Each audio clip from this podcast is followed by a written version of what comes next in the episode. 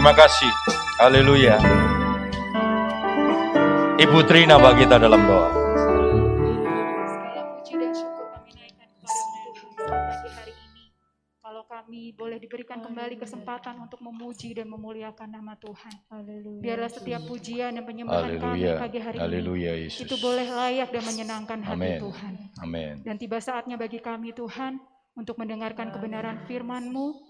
Kiranya Engkau mengurapi hambamu sehingga setiap apa yang Engkau firmankan itu boleh bekerja di dalam Amin. kehidupan kami. Dan Kau juga memimpin setiap kami jemaatmu Haleluya sepanjang Yesus. pemberitaan firman biar kami membuka Terima hati dan kasih. pikiran kami Haleluya. sehingga setiap firman yang kami terima bukan saja kami dengar Tuhan, tapi boleh kami kerjakan seturut dengan kehendak Tuhan. Terima kasih Bapa, kami siap menerima kebenaran firman-Mu. Kami serahkan pemberitaan firman hanya di dalam nama Tuhan Yesus Kristus. Haleluya. Amin. Puji Tuhan. Silakan duduk. Selamat pagi. Selamat kita boleh bertemu dalam kasih Tuhan Yesus Kristus. Bapak Ibu sudah diberkati pada pagi yang indah ini. Amin. Allah yang kita sembah adalah Allah yang ajaib, yang luar biasa, yang boleh menolong kita semua. Ya, kita sudah memasuki safari Natal di minggu yang ketiga. Ya, Sabtu depan itu Natal kita. Ya, walaupun dalam suasana pandemi, tetap jaga ya. Omikron sudah masuk saudara ya sudah masuk Indonesia akhirnya. Ya kita doakan supaya bisa di tracing dengan baik sehingga kita tetap ada dalam hati eh, di dalam kasih dan anugerah Tuhan. Ya jadi eh, untuk aturan Nataru sedikit kita menunggu ya. Kemarin sempat PPKM level 3 tidak jadi saudara ya disesuaikan dengan PPKM level 2. Tapi dengan Omikron masuk ini pemerintah sedang menggodok lagi Saudara ya. Aturannya seperti apa ya kita ikuti saja Saudara ya. Tetapi itu tidak mengubah, tidak mengubah untuk tata ibadah Saudara ya. Tata ibadah tetap berjalan ya. Jadi eh, kita melaksanakan dengan eh, empat kali ibadah dan aturannya adalah 50%, gereja kita hanya 30% sebenarnya. Jadi dari kapasitas kita hanya 30% dan kalau Natal aman karena kuotanya jelas ya. Jadi kuotanya jelas. Bapak Saudara bisa nikmati dengan sukacita. Yang penting bukan di gerejanya Saudara. Setelah pulang dari gereja ini Saudara ya. Saya kemarin pelayanan di Solo pelayanan kantor yang biasa kami layani setiap hari Sabtu itu kami adakan di Tangmangu Saudara ya. Waduh, sudah sudah. Jadi sudah betul-betul tidak seperti pro, uh, tidak tidak seperti pandemi, lalu juga melebihi normal. Ini kan saudara bisa bayangkan ya, satu setengah tahun lebih ditahan. Orang untuk piknik saudara. Begitu dibuka ini orang betul-betul malah apa ya, seperti orang tuh kalau kuda itu di ini liar saudara. Waduh, ya jualannya macet keluar dari tingkir mau ke sini aja padat sekali. Jadi memang seperti sudah bukan lagi normal, ini seperti kalau lebaran sudah ya, sudah ini lebaran. Ya kita jaga ya Bapak Saudara, kita tetap jaga supaya kita ada dalam kondisi uh, baik ya. Memang persoalannya kenapa Indonesia melandai salah satunya vaksin.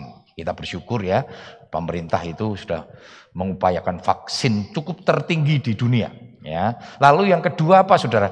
Karena yang kedua ini kenapa kok vaksin melandai? Karena hampir seluruh masyarakat Indonesia wis kena Covid kabeh Saudara. Jadi imunnya rata-rata sudah kena Covid Saudara ya. Jadi imunnya itu sudah mereka sudah sudah juga kuat juga ya, tetapi tidak boleh sekali lagi tidak boleh euforia ya. Tetap semangat, nggak boleh takut ya. Yang penting itu sudah. Kalau takut imunnya turun sudah ya. Tetapi prokes. Yang penting prokes sudah. Jaga protokol kesehatan. Itu aja yang penting ya. Bukan hanya di gereja. Kalau di gereja aman sudah. Yang paling bahaya ketika di luar ketemu reuni-reuni sudah mulai dibuka ya. Itu waktu tinggi-tingginya di kota Solo ada reuni lansia saudara. Orang-orang 70 tahun reuni. Waduh kena kabeh saudara ya. Jadi itu kan rentan saudara ya. Jadi reuni-reuni sudah mulai dibuka ya. Kita tetap jaga saudara ya. Tapi tidak boleh takut ya. Bahwa kasih Tuhan senantiasa menolong hidup kita. Nah firman Tuhan pada pagi yang indah ini kita akan menyambung dua minggu yang lalu. Tentang terang yang terpancar ya terang yang terpancar kita kemarin melihat bagaimana terang itu sebuah eksistensi terang itu bukan aksesori terang itu bukan pakaian yang bisa ketika kita ada di tempat gelap kita akan lepas terang itu kita menjadi orang gelap gitu ya tapi nggak bisa Terang itu eksistensi. Terang itu keberadaan. Di mana saudara ada, saudara harus jadi terang. Ya, ketika di gereja ya jadi terang, saudara ya. Tapi ketika pulang di rumah ya jadi terang bagi keluarga kita. Ketika kita kerja ya jadi terang. Ya, jadi bukan hanya hari Minggu saja kita haleluya shalom, hari Senin halelupa, saudara ya. Sudah lupa lagi, kita hidup lagi, loh, usah. Ya kita ojo jadi orang Kristen itu rasa fanatik fanatikan ini salah konsep yang salah sudah. Kita jadi orang Kristen fanatik. Harus fanatik sudah. Fanatik apa tuh berpegang kepada kebenaran. Teguh. Itu fanatik. Yang salah ada fanatisme fanatisme itu adalah pokoknya nek karepe di pikiran kita bener hantam wae sudah rakitang itu pokoknya terserah pendapat kita bener hantam saja itu yang salah fanatisme tidak boleh fanatik harus kita harus fanatik ini berpegang kepada kebenaran, teguh kuat itu ya, teguh kuat. Mari kita baca dulu firman Tuhan yang dua minggu yang lalu yang terakhir Efesus 5 ayat yang ke-9. Efesus 5, saya undang sekali lagi kita bangkit berdiri, kita akan baca ayat ini bersama-sama ya. Kita akan baca ayat ini bersama-sama.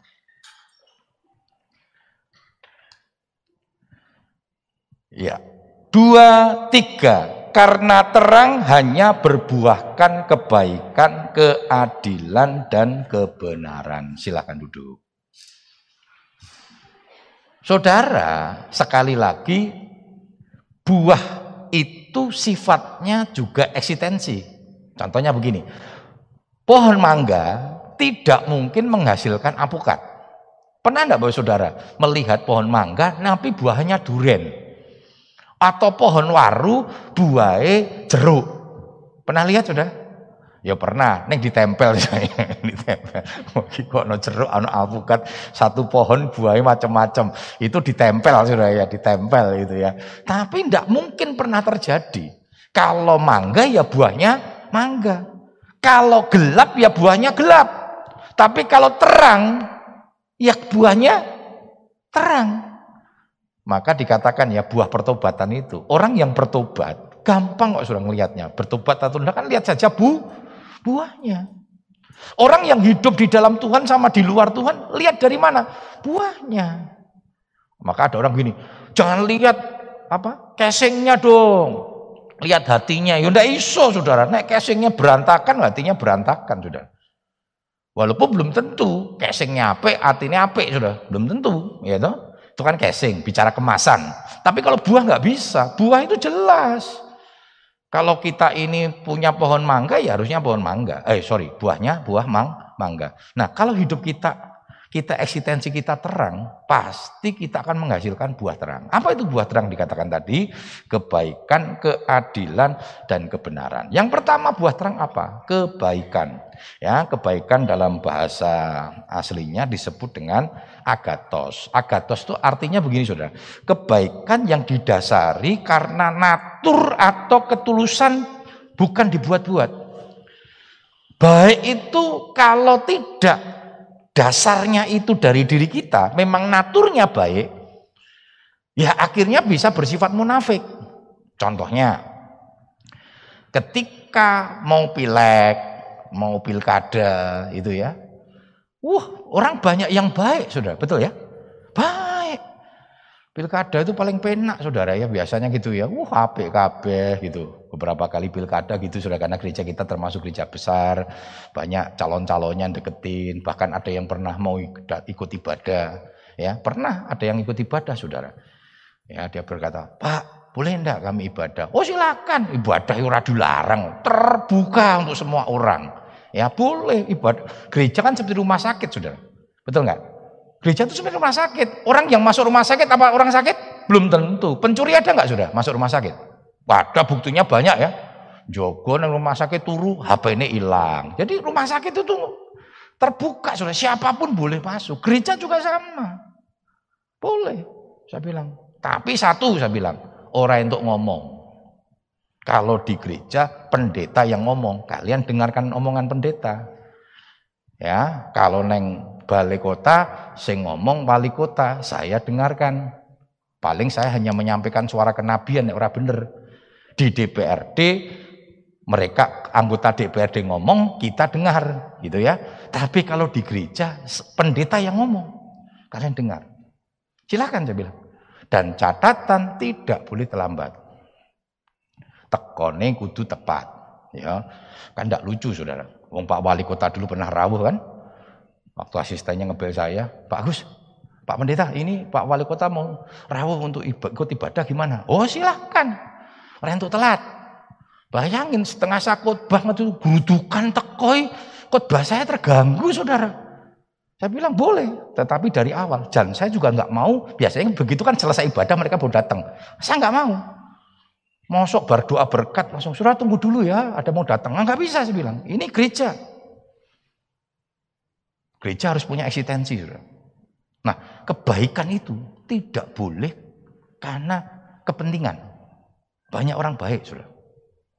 Dan banyak orang-orang seperti itu, waduh kalau pas acara begitu sama saya, waduh, biasanya mengsalaman cipika-cipiki, saudara. Ploh, ploh, waduh. Pernah jemaat kita, sudah ya, ada yang meninggal ya. Cukup, cukup, cukup, cukup memang ternama Pak Daryanto, sudah ya Wah, waktu datang saya datangnya apa? Mereka udah datang duluan sudah, datang duluan. Saya datang tidak uh, terlambat sih, tapi sudah mulai banyak. Begitu saya keluar dari mobil, ya, wah, koyo pejabat saya sudah.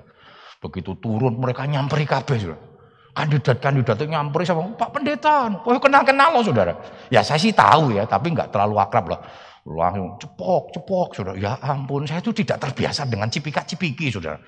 Ya toh, oh, ceplok, ceplok, saudara. Satu ini lagi gentar, ragam, ragam kalah, saudara. Uh, ceplok, ceplok.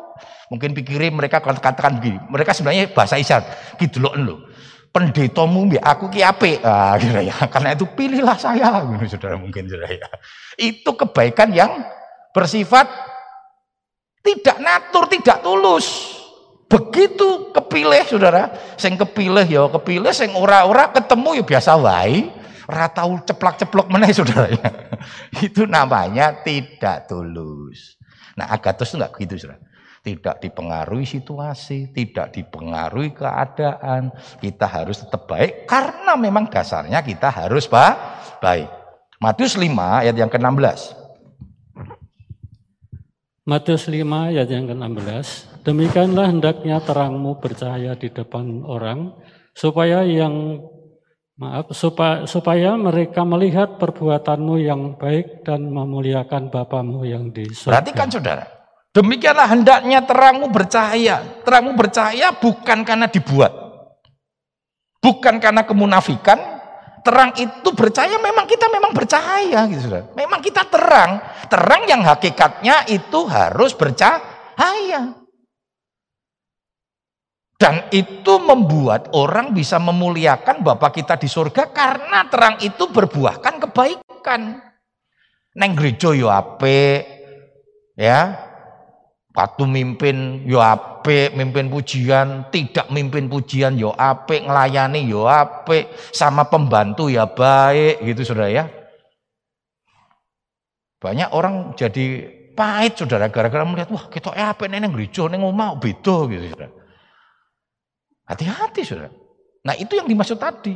Bukan karena dibuat-buat. Karena terang itu hakikatnya menjadi berkat gitu ya. Buah terang itu hakikatnya baik. Sehingga mereka melihat itu dan memuliakan Bapakku yang di surga. Ya, jadi kebaikan ini dasarnya firman Tuhan. Kalau kebaikan berdasarnya logika kita, ya Kebaikan itu bisa bersifat fleksibel kalau tidak dasarnya kebenaran firman. Betul nggak, Saudara? Ya, baik belum tentu benar. Tapi kebaikan ini harus didasarkan kepada kebenaran. Didasarkan karena kita adalah terang.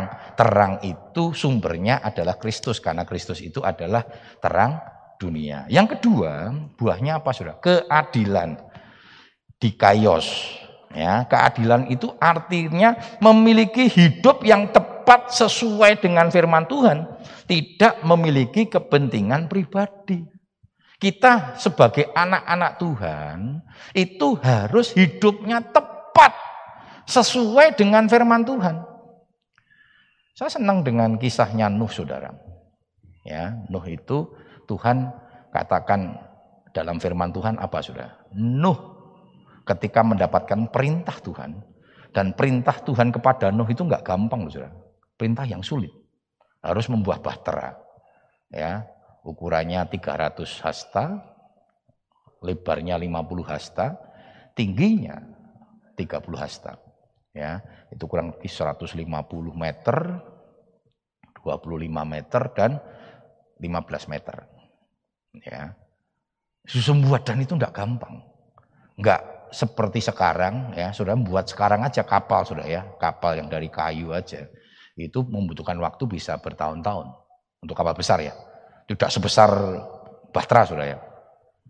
Makanya ada yang menganalisa Nuh membuat Bahtera itu kurang lebih 150 tahun. Lumrah sudah, kenapa? Dia untuk nebang kayu aja kan nggak gampang.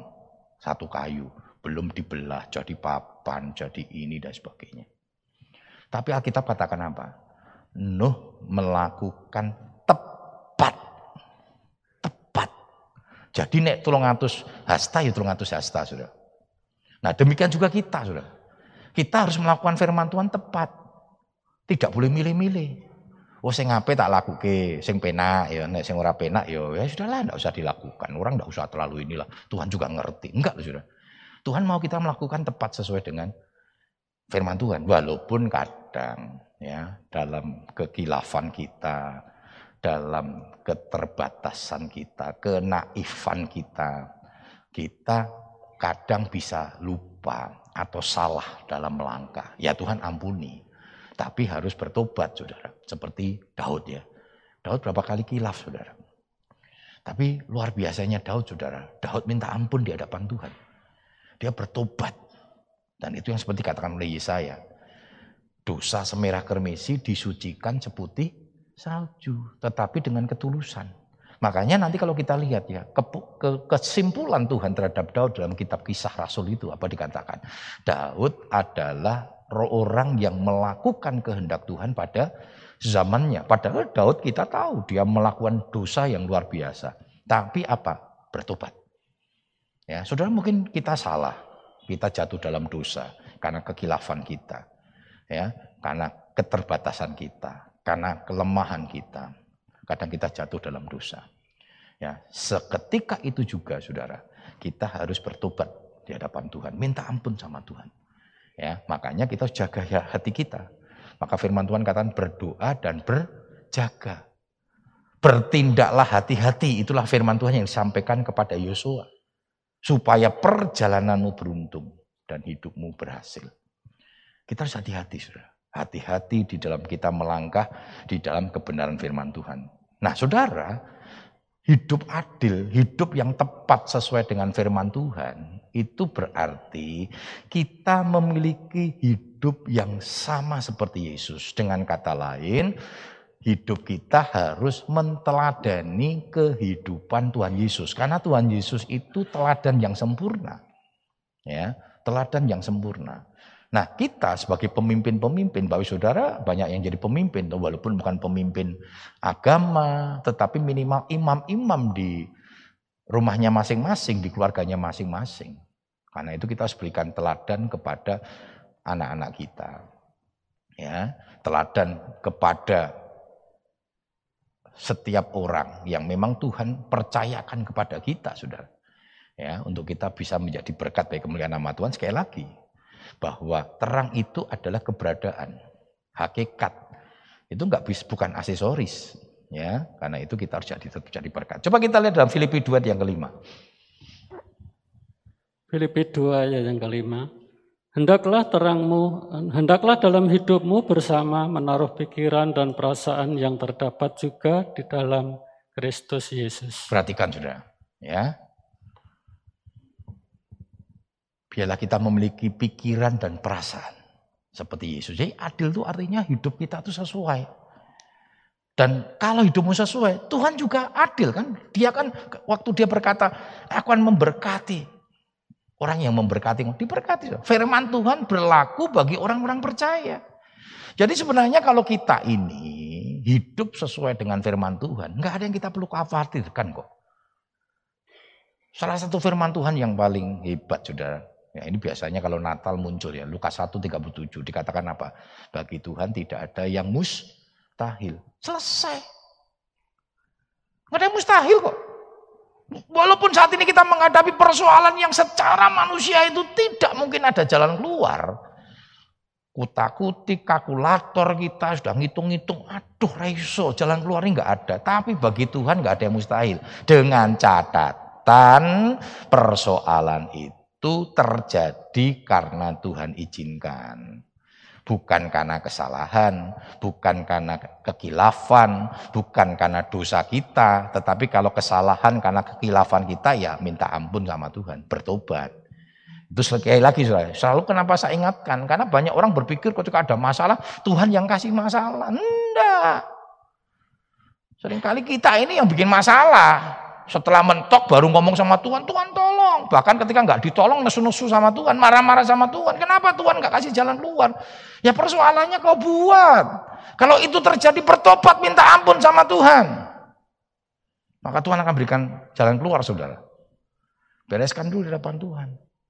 Tapi kalau memang itu terjadi karena Tuhan izinkan seperti kasusnya Ayub, kasusnya Yusuf, kasusnya banyak tokoh-tokoh Alkitab yang terdapat di dalam Ibrani pasal yang ke-11 itu. Nggak ada yang mustahil bagi Tuhan. Nggak ada yang mustahil kan? Peristiwanya bangsa Israel kan?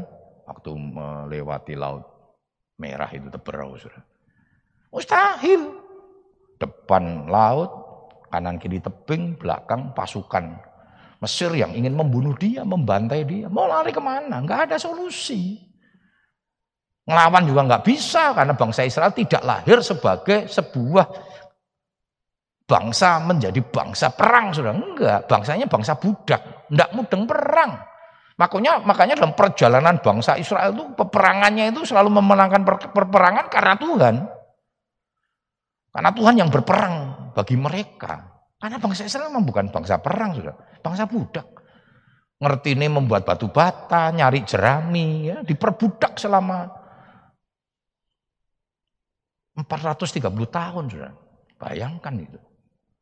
Tapi bagi Tuhan nggak ada yang mustahil. Dan kita lihat ketidakmustahilan Tuhan terjadi banyak di perjalanan bangsa Israel, tokoh-tokoh Alkitab, bahkan saya tidak percaya ketidakmustahilan Tuhan itu kita pasti alami. Amin. Saya sering kali mengalami ketidakmustahilan Tuhan. Jadi jangan takut sebenarnya.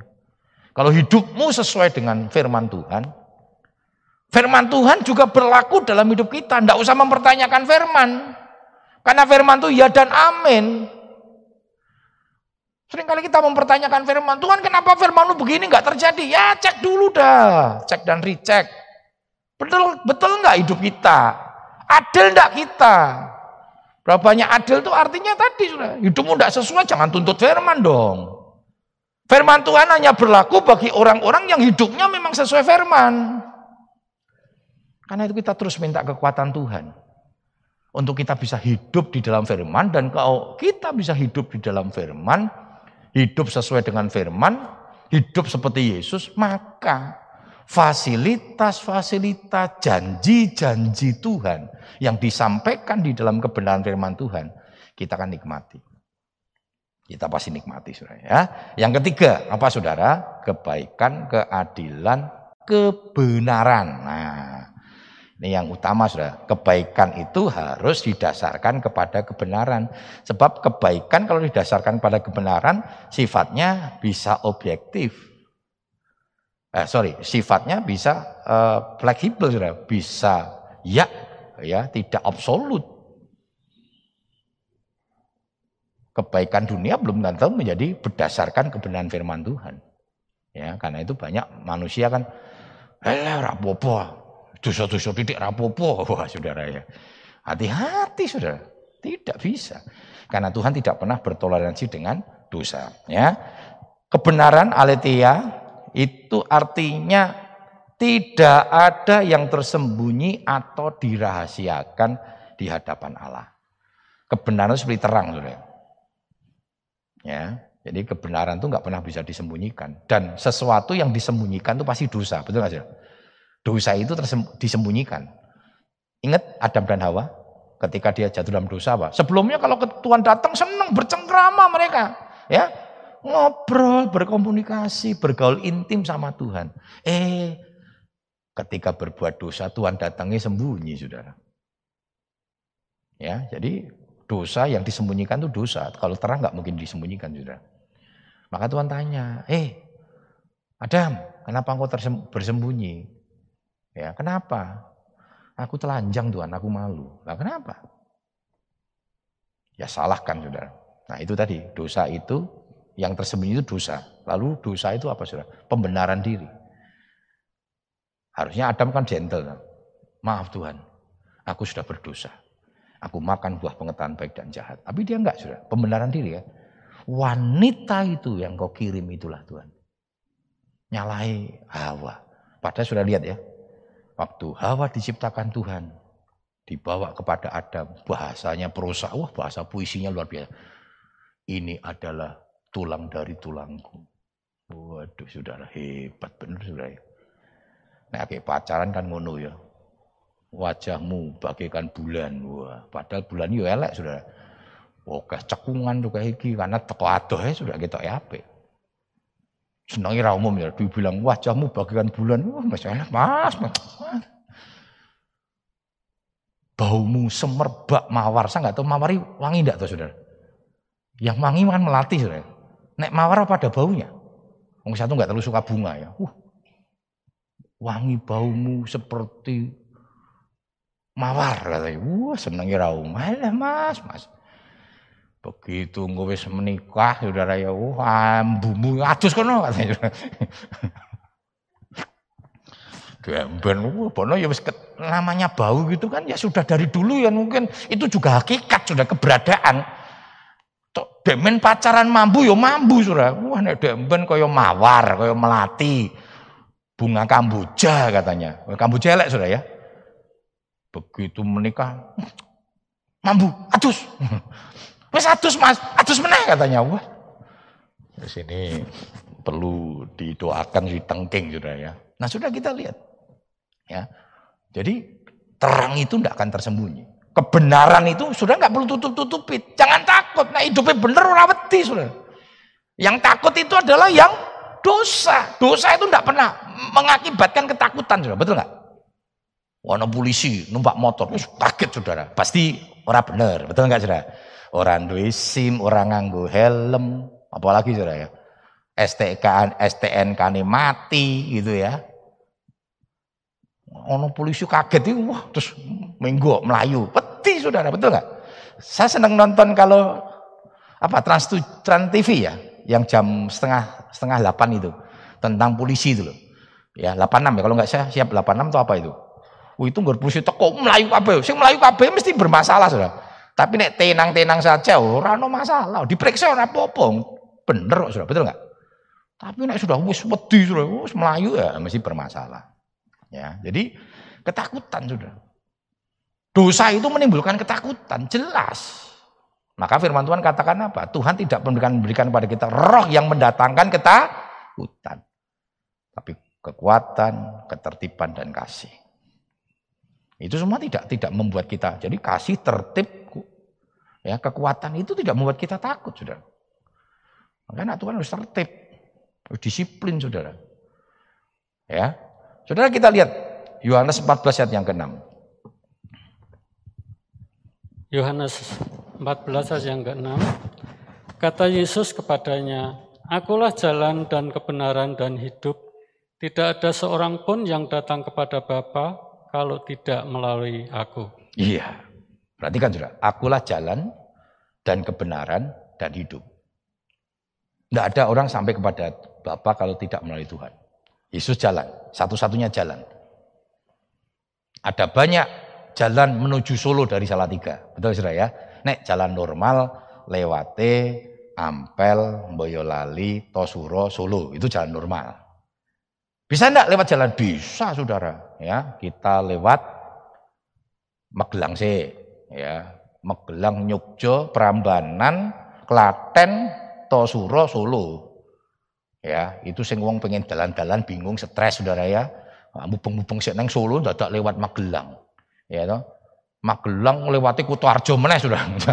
bisa ndak? Ya bisa, siapa yang bilang ndak bisa. Sudah. Nek ndak lewat kiri sudah. Lewat apa namanya? Gemolong sih. Oh, Gemolong langsung apa namanya? Uh, Hah, kok perlu dadi ngadoh, ngadoh meneh sudah ya. Joglo langsung Solo sudah ya. Nah, saudara, tapi nggak ada, itu bisa. Di dunia bisa, maka ada istilah banyak jalan menuju Roma. Tapi hanya ada satu jalan menuju surga, yaitu jalan Yesus Kristus. Kenapa? Dia jalan dan kebenaran. Sing bener ya mong Gusti Yesus. Kebenaran Tuhan Yesus itu nggak pernah bisa disangkal. Kita sudah membuktikan kan ketika Yesus diadili dengan hukum dunia, hukum agama, nggak bisa saudara. Mereka tidak menemukan. Pada saudara ini kalau hari ini tidak dipenjara kan bukan karena bukan karena tidak bersalah, betul nggak? Orang kecekel gitu saudara, betul nggak? Naik motor, bareng ngakar mangan lemper, oh, cemplak cepluk, cemplak cepluk dibuang sampai sakar PDW plek gitu. Dosa enggak? Eh, salah enggak saudara? Membuang sampah sembarangan? Ada hukumnya enggak? Ada saudara.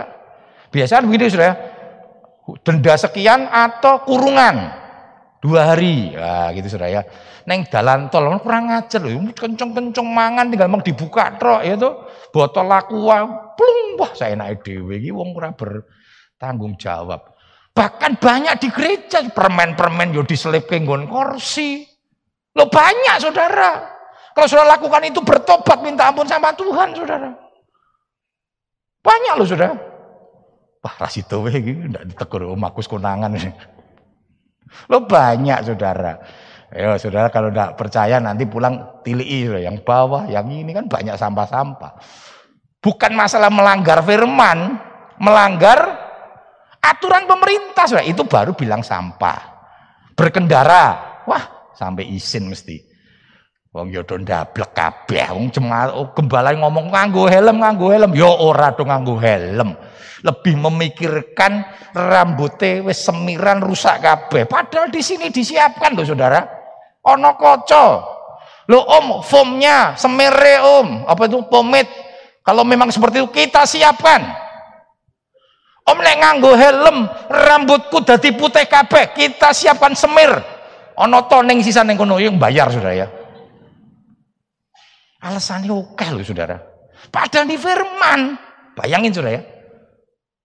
Kalau kita diadili secara hukum dunia, bukan berarti kalau kita nggak dipenjoro, Iki kadang kita ora-ora salah. Oke salah, mengora kunangan gitu aja sudah.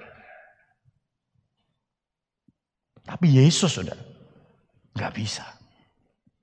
Dicari-cari kesalahannya. Nggak bisa sudah. Sampai Pilatus ngomong, lu kira bersalah ya? Kenapa dibawa ke sini? Lempar ke Herodes. Herodes juga begitu, dicari-cari. Tidak salah. Loh, imam agama, mahkamah agama saja, nggak bisa sudah.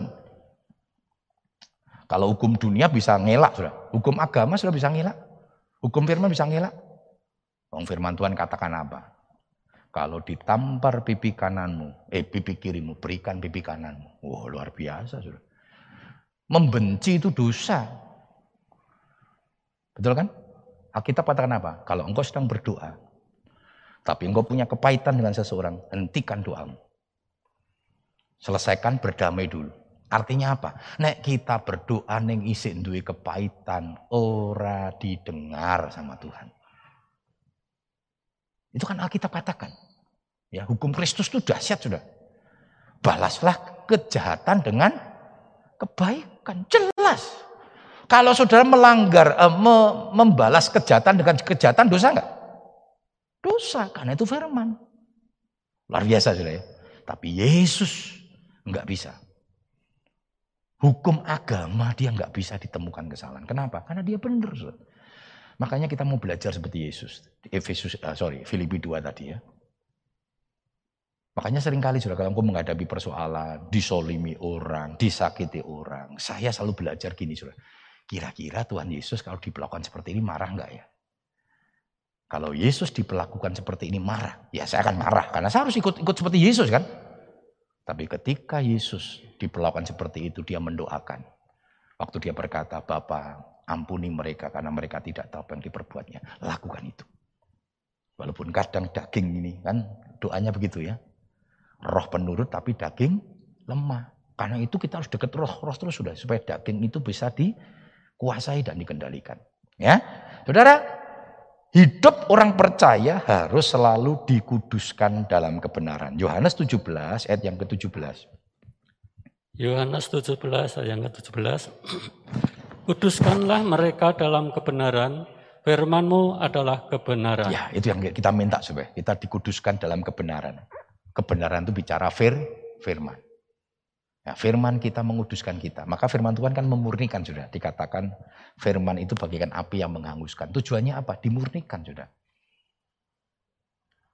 Firman itu baik godam yang menghancurkan. Kalau tidak benar kan dihancurkan. Supaya apa? Supaya dimurnikan. Firman itu bagaikan pedang bermata dua. Sampai ke dalam memisahkan jiwa dan roh. Kenapa tujuannya? Memurnikan. Jadi kalau firman Tuhan datang pada kita dan firman Tuhan menegur kita, rasanya laki pengkut baik sudah. Berarti saudara, Tuhan cinta sama kita. Kita diingatkan oleh kebenaran firman Tuhan. Bertobat. Tuhan sayang sama kita.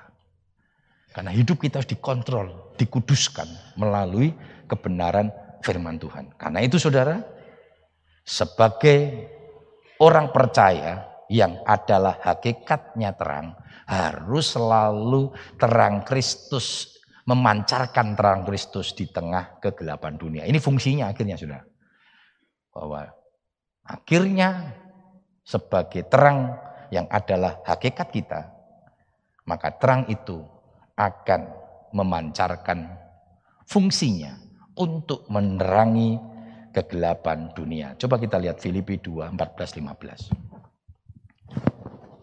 Filipi 2 ayat 14 dan 15. Lakukanlah segala sesuatu dengan tidak bersungut-sungut dan berbantah-bantahan, supaya kamu tidak beraib dan tidak bernoda sebagai anak-anak Allah yang tidak bercela di tengah-tengah angkatan yang bengkok hatinya dan sesat sesat ini sehingga kamu bercahaya di antara mereka seperti bintang-bintang di dunia. Berarti kan saudara, Firman Tuhan ingatkan kita ini berada di angkatan yang bengkok hati. Maka selalu saya sampaikan, kalau kita melihat kebenaran firman Tuhan, kondisi hari-hari ini adalah firman, penggenapan firman. Dan saya selalu katakan bahwa semakin mendekat hari Tuhan, kondisi dunia, dunia saudara. Karena yang dihancurkan dunia saudara, akan semakin buruk. Dunia akan dihancurkan di bawah pada titik kehancuran. Baik itu kehancuran moral, kehancuran fisik. Fisik kita sudah tahu sudah. Ini sudah meletus di mana-mana Semeru. Eh, kok Semeru membangunkan Merapi genten sudah. Merapi ini melu-melu watuk saudara. Sudah lihat ya berita-berita ini. Banjir di mana-mana. Bencana di mana-mana. Selalu kan kita gitu sudah. Setelah ada bencana kan, ya kita berdoa ya. Kita harapkan ini yang terakhir Tidak ada yang terakhir. Siapa yang bilang mau terus semakin gencar kok. Kesulitan-kesulitan dunia yang semakin gencar kok. Kerusakan-kerusakan moral, kehancuran moral semakin tidak karu-karuan kok. Ya itulah fakta, itulah realita dan itu firman Tuhan. Dunia kan dihancurkan, tapi jangan lupa anak-anak Tuhan ada dalam pemeliharaan. Maka kenapa Tuhan berkata, aku menyertai sampai akhir zaman. Karena akhir zaman ini terus dibawa pada satu situasi. Badai yang luar biasa. Tapi jangan takut, penyertaan Tuhan masih terjadi untuk hidup kita. Karena itu jangan lepaskan Tuhanmu. Jangan tinggalkan Tuhanmu. Jangan sia-siakan kasih karunia. Yesus nama yang pertama dikatakan. Itu yang paling penting. Bahkan janjinya sepuluh ribu, seribu rebah, sepuluh ribu rebah. Tapi itu tidak kita akan pernah alami. Itu pemeliharaan Tuhan. Karena hanya orang-orang yang gandol sama Tuhan, yang sungguh-sungguh sama Tuhan. Yang akan dilalukan, saudara.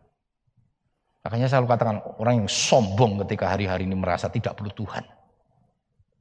Hanya orang-orang yang bodoh yang merasa hari-hari ini kita bisa menghadapi kesulitan ini dengan kekuatan kita. Orang-orang hebat saja sudah tersungkur, saudara. Ya, kita lihat di dunia, dunia loh sudah sekarang ini.